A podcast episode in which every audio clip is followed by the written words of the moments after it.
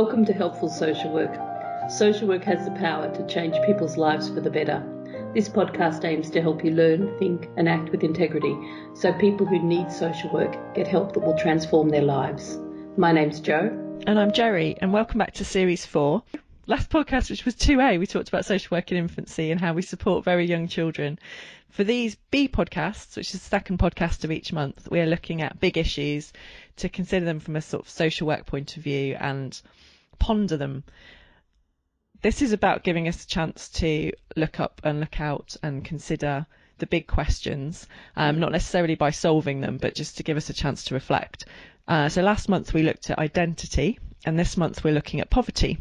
Listen in, tell us what you think, give us your thoughts as well, and you can do this on our website, which is www.helpfulsocialwork.com, or by commenting on iTunes or on our Facebook page, Helpful Social Work Podcast. Okay, and we like to start with the definition. So, the definition of poverty, the state of being poor, lack of the means of providing material needs or comfort. Um, and the second one is deficiency in amount, scantiness, the poverty of feeling that reduced her soul. Um, and the last one is unproductiveness, infertility, the poverty of the soil. So it has a sense of lacking or deficiency, um, and that might add to the negativity of the word around. And it also comes from the Latin word pauper, which means poor. It's a really old word.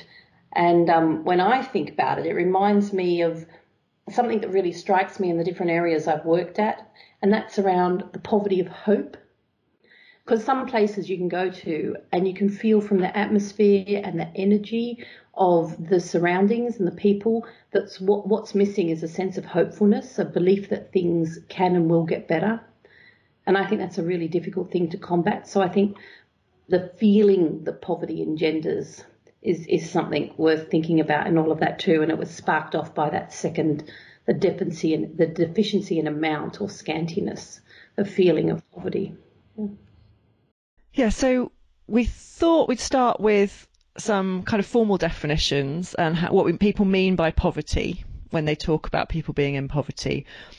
Mm. So yeah, there's absolute poverty, which is kind of lacking in the resources basically to survive or thrive, to keep body and soul together.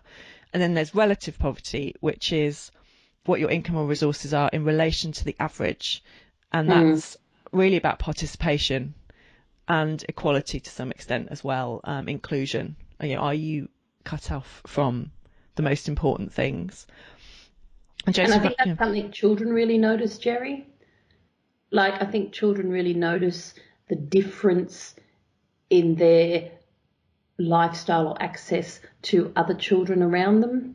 Um, so that relative poverty is something that's very real, you know, like not being able to go on school excursions, not being able to have the same type of shoes or um, clothing or, or, things as other people, things that make children make them stand out from from the rest of the crowd that because they don't have the resources to do anything about it, I think is really tough.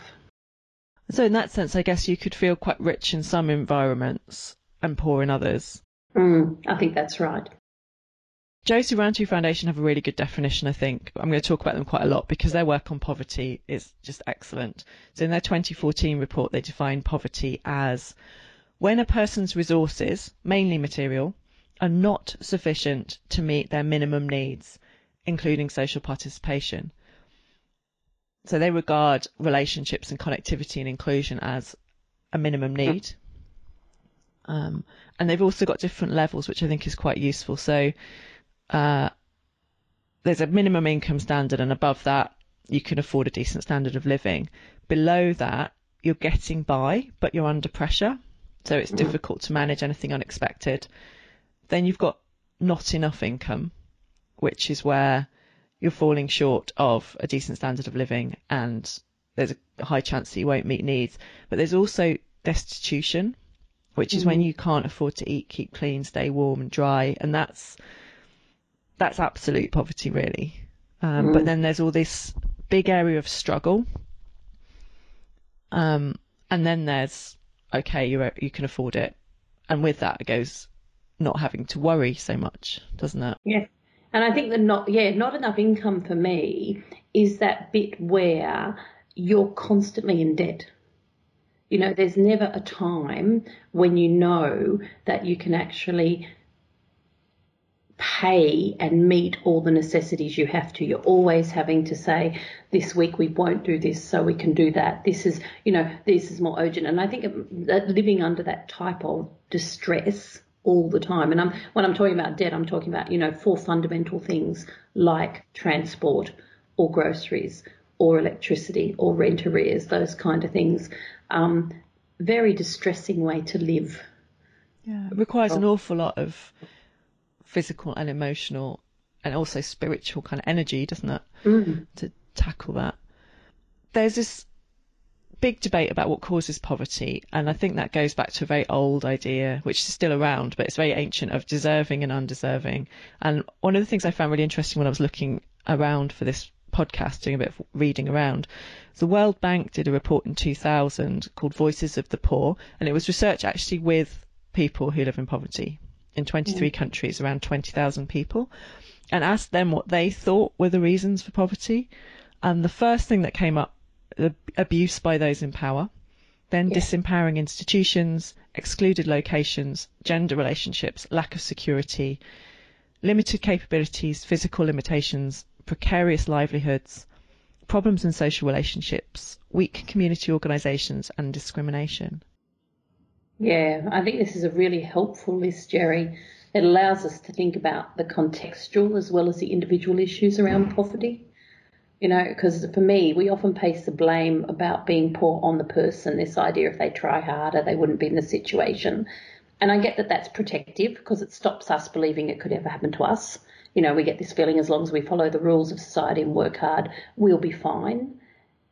Yet many people in poverty actually have done that for a lot of their life. Um, and an illustration of that is in Australia at the moment, one of the groups of who are facing poverty are actually women over 55 years old, um, divorced, widowed, with little pension due to child raising and time in and out of work. They have really poor job prospects and not enough money to buy a home after settlement.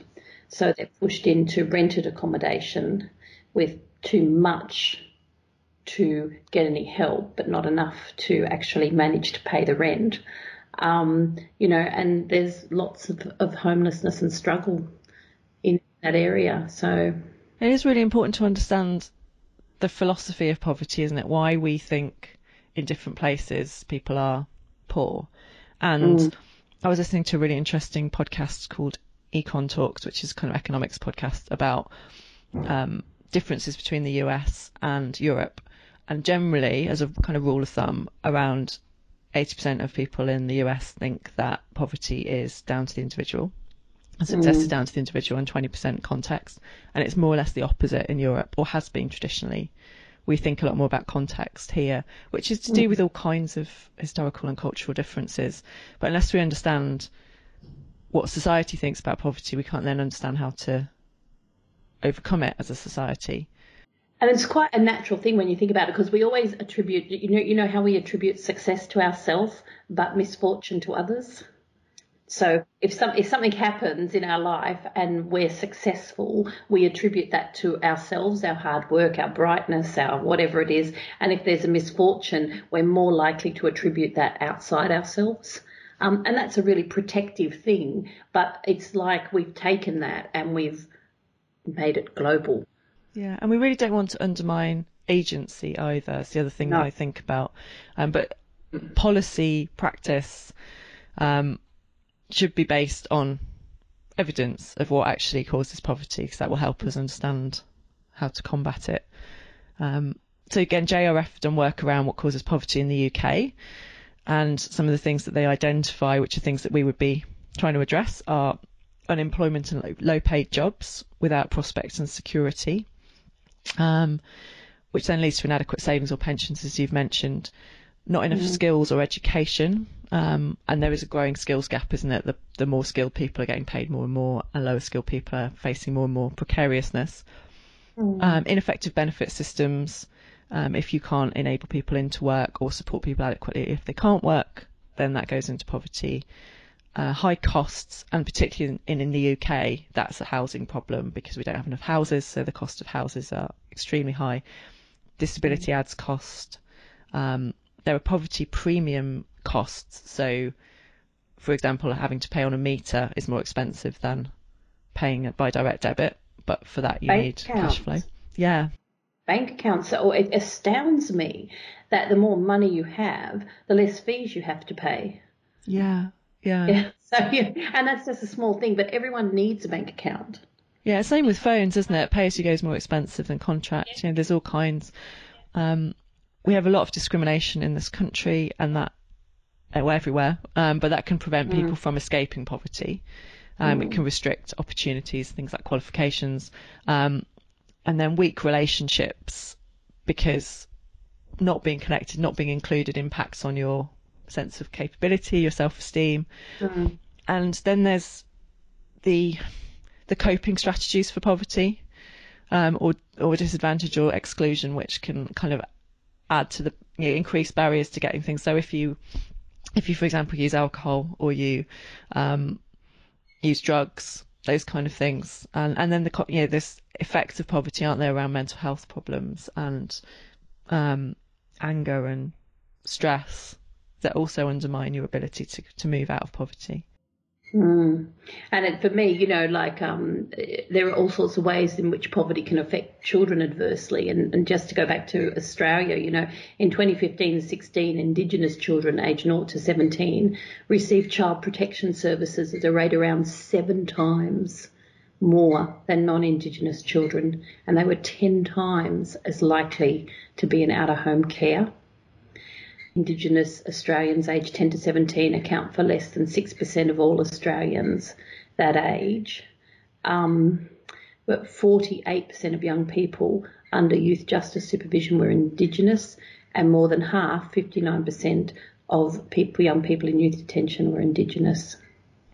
So, you know, So exclusion and poverty. hugely overrepresented um, in those systems. And what we know is that being in prison and having criminal records can really deepen poverty and make it harder to get a job and weaken relationships. So it's almost like you're kind of born into very difficult circumstances, and it doesn't take much for, for those circumstances to deepen um, and to become more difficult.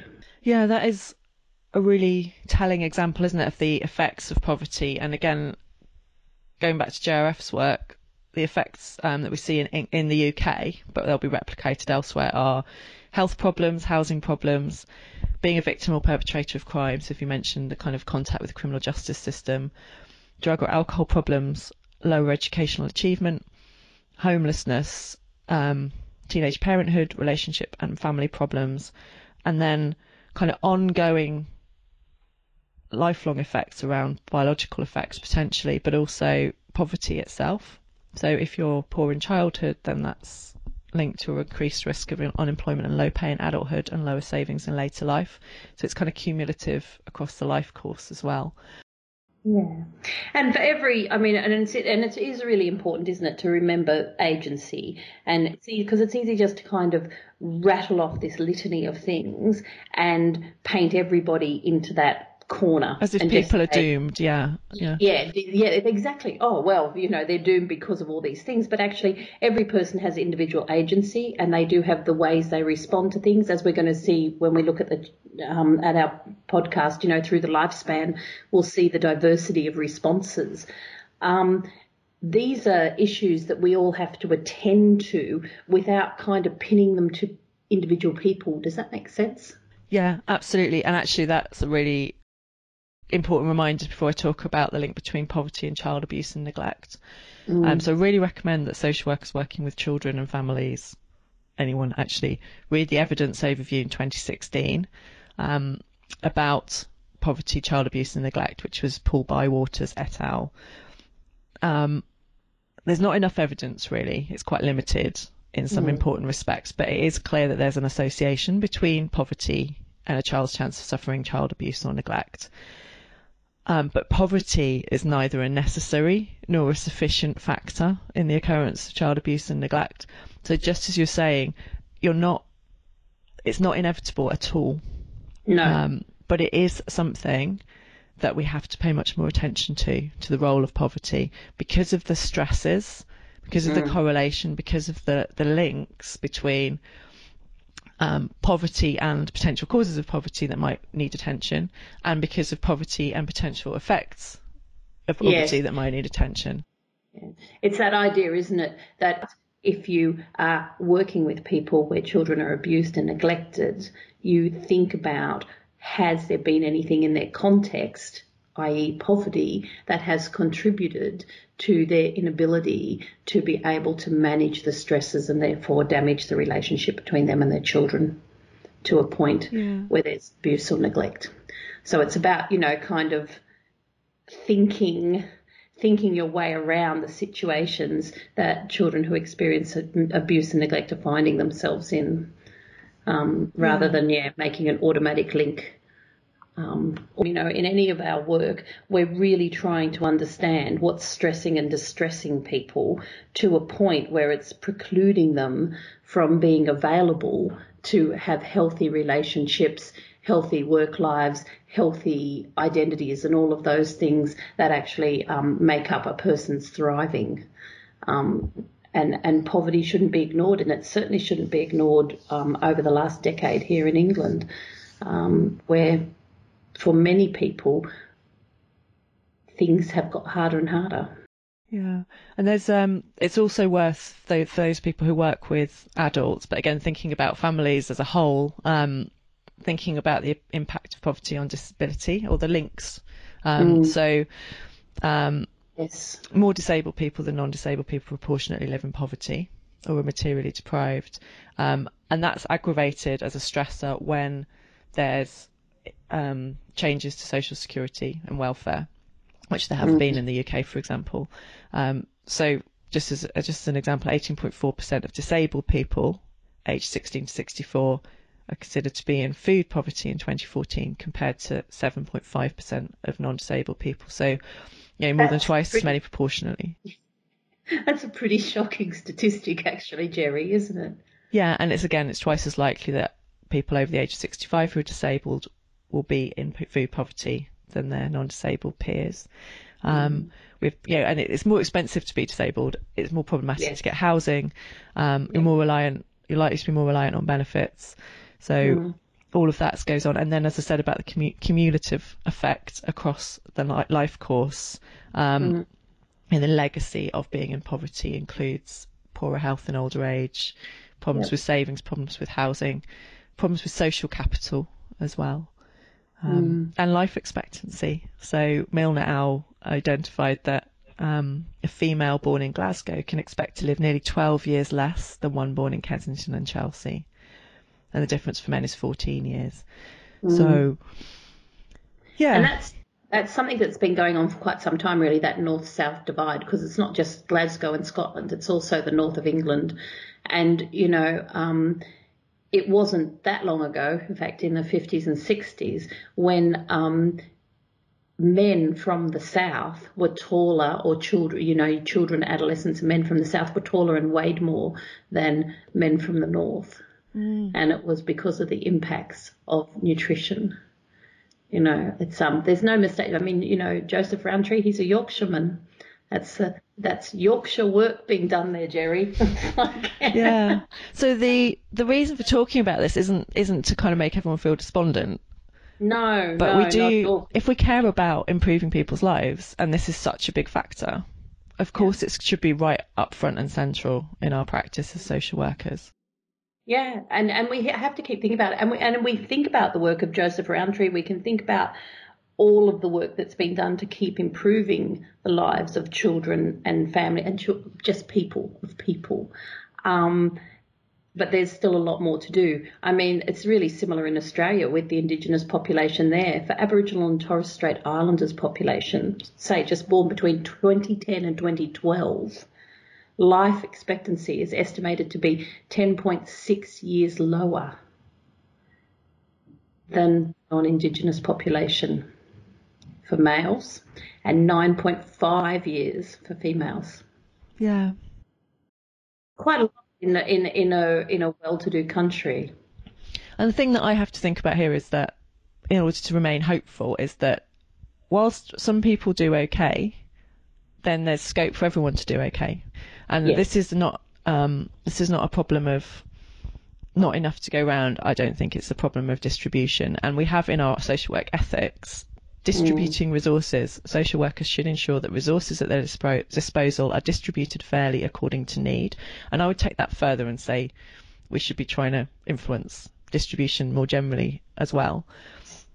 Um, so first thing is awareness that this really matters, and there's obviously a big evidence-informed argument to be made here. We can't ignore it in our practice because if we do, then we just won't be that effective. Mm.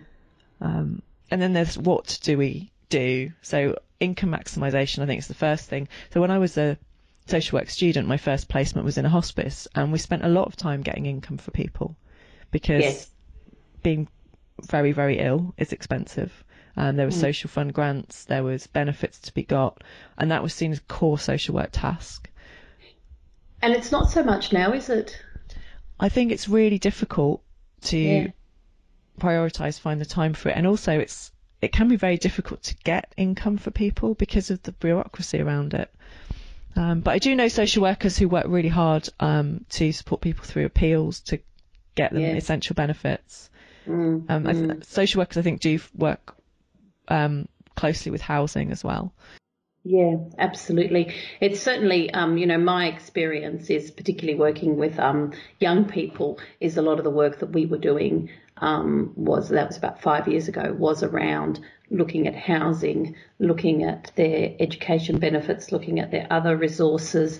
You know, trying to get even things like furniture and sometimes clothing and all sorts of things. So really looking at those basic needs. Um, and certainly back when I began in social work in Australia in the late 80s, part my my actual first job was um, people would come in looking for um, short-term funding, so uh, uh, funds funds to keep them going until their next um, benefits check came through, and we would assess them and then help them out with emergency provisions.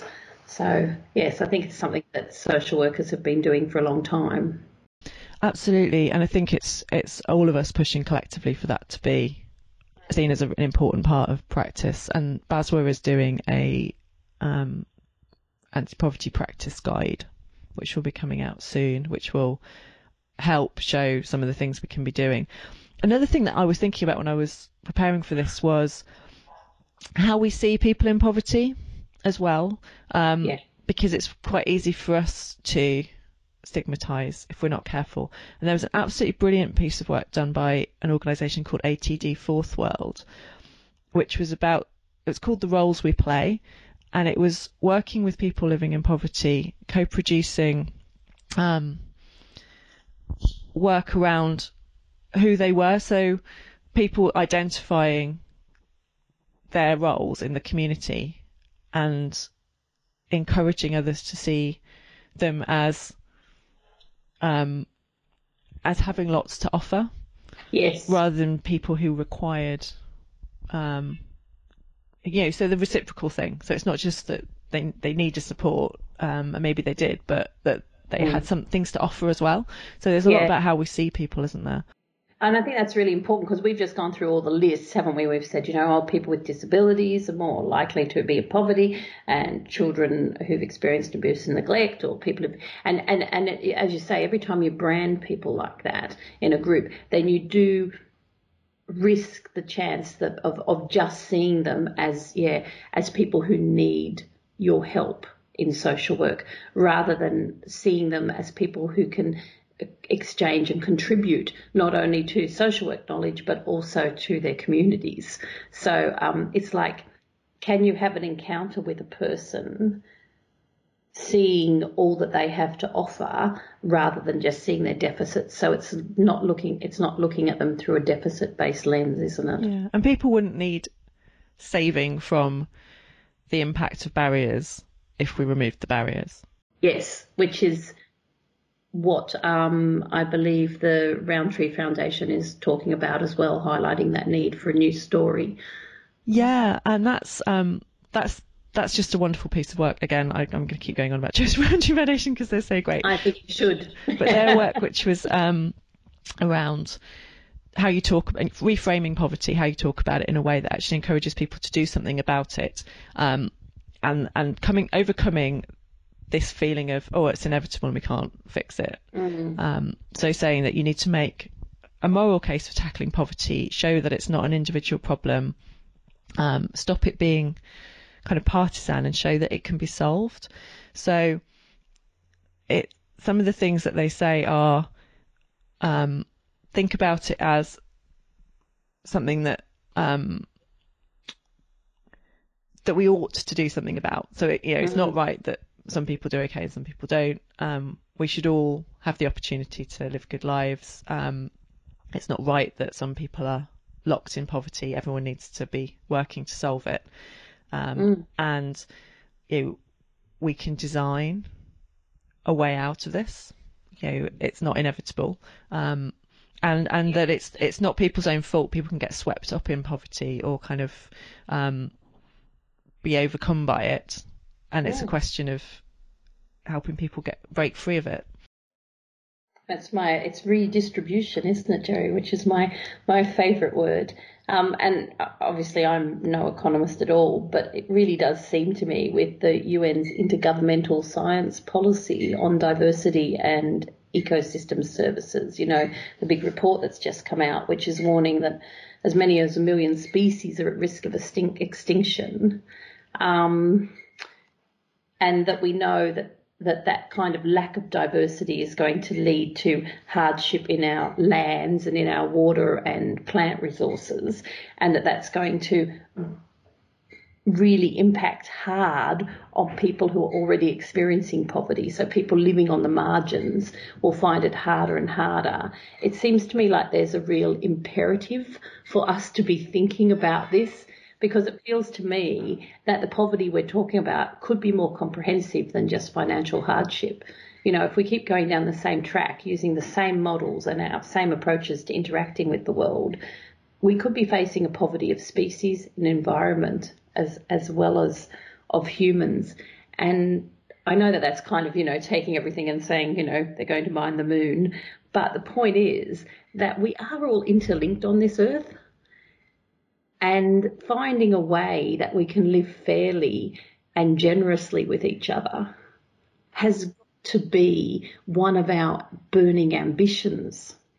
Yes, that's would... the it's the story, isn't it? That it's not a a fight to the death, a competition, you know, zero sum game. That but that if if we if, if if people do better, if more people do better, everyone does better. Yes. And if we and look after nature, humans do better. Yeah, yeah, the connectivity is absolutely right. Yeah. Um, and the idea that actually there is a choice, you know, we can act differently and work differently. Mm-hmm. Well, they've been trialling, haven't they, the universal wage um, in its various forms has been trialled in at least 15 different countries. And I was, I was reading a bit about this, including countries as diverse as Kenya, Finland, Canada, Belgium, India, and Italy.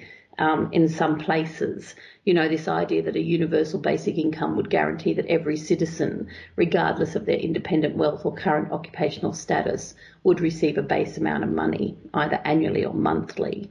Um, and there's this idea that that might reduce the benefit systems, which I don't particularly feel is a great motivator, but also that it would prepare for this idea that automation is going to take over more and more of the jobs because at the moment we link getting out of poverty with getting educated and finding work. That's, you know, that's our model, isn't it? That you get more education that allows you to find better paid work and that, and that you work and get your way out of poverty. But of course, for lots of people, their experience has been, and this is particularly in African countries, that they have sought to get the education, they have worked hard, and actually the jobs aren't there. And so now there they are, having kind of jumped through all the hoops, and at the end of it, there's there's still the the poverty trap and so we've really got to think about uh, why we are wanting automation to take over more and more of our jobs. Why we're linking people's well-being to work is that the only thing to to link it to? Are there other things to link it to? You know, um, if the purpose of automation is to make dirty and dangerous work safer and easier, then that's great. But if it's to produce more things faster to sell, perhaps that's another debate to have. And I, I just, I mean, I know that I'm kind of pulling us all over the place here, but for me, you can start thinking about an individual in poverty, but at some stage you've got to really think about that whole system in the way you talked about and why it is that we link people's well-being and and productivity together. I think that's right because I think we've we've talked about poverty as being about the material resources at your command, but also about your inclusion. Mm. And the value of including more people and being more diverse. But that does beg the question of what kind of world do we want? What mm. we include, you know, what we all trying to be included in?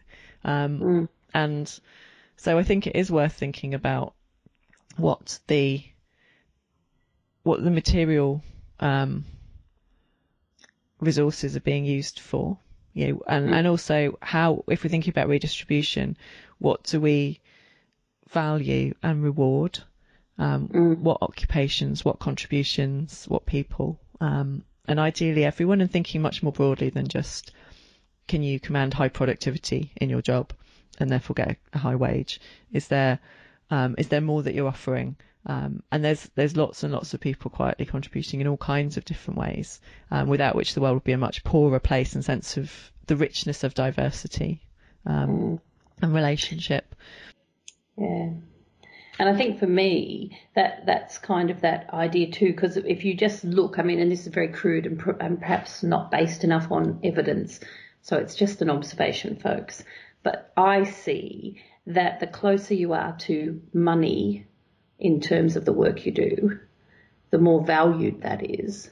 And the closer you are to humans, the least valued that is and I'm talking about people who are carers, um, people who are nurses, people who are social workers, people who are um, working in those types of roles. Um, who are the more hands-on you are with humans, the kind of least the less value is put on that, which I think is really strange.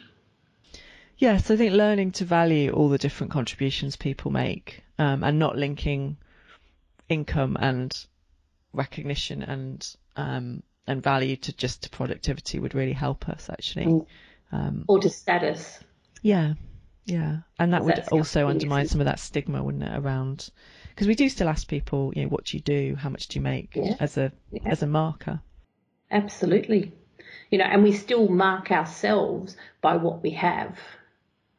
Success in life still kind of looks like what where you live and what education you had and all of those kind of things. And that that's a really different type of questioning, isn't it, to who you're connected to and how many people you have in your lives who matter to you and you matter to them and those kind of things which we don't value in the same way.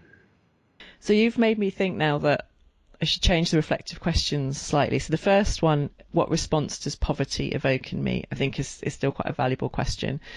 But the second one, I was going to say, how do I change the way that I talk about poverty? But I think a better question would be, how do I change the way I talk about poverty and wealth or richness? Mm. What does a rich and fulfilling life mean? Yeah. And how do we get to talk about that well? Yeah. I hope we haven't left everybody feeling like it's all hopeless. I don't think it's hopeless at all. Um, and you hear lots of good stories about communities that have got together to do different things to respond to the adversity they're finding themselves in.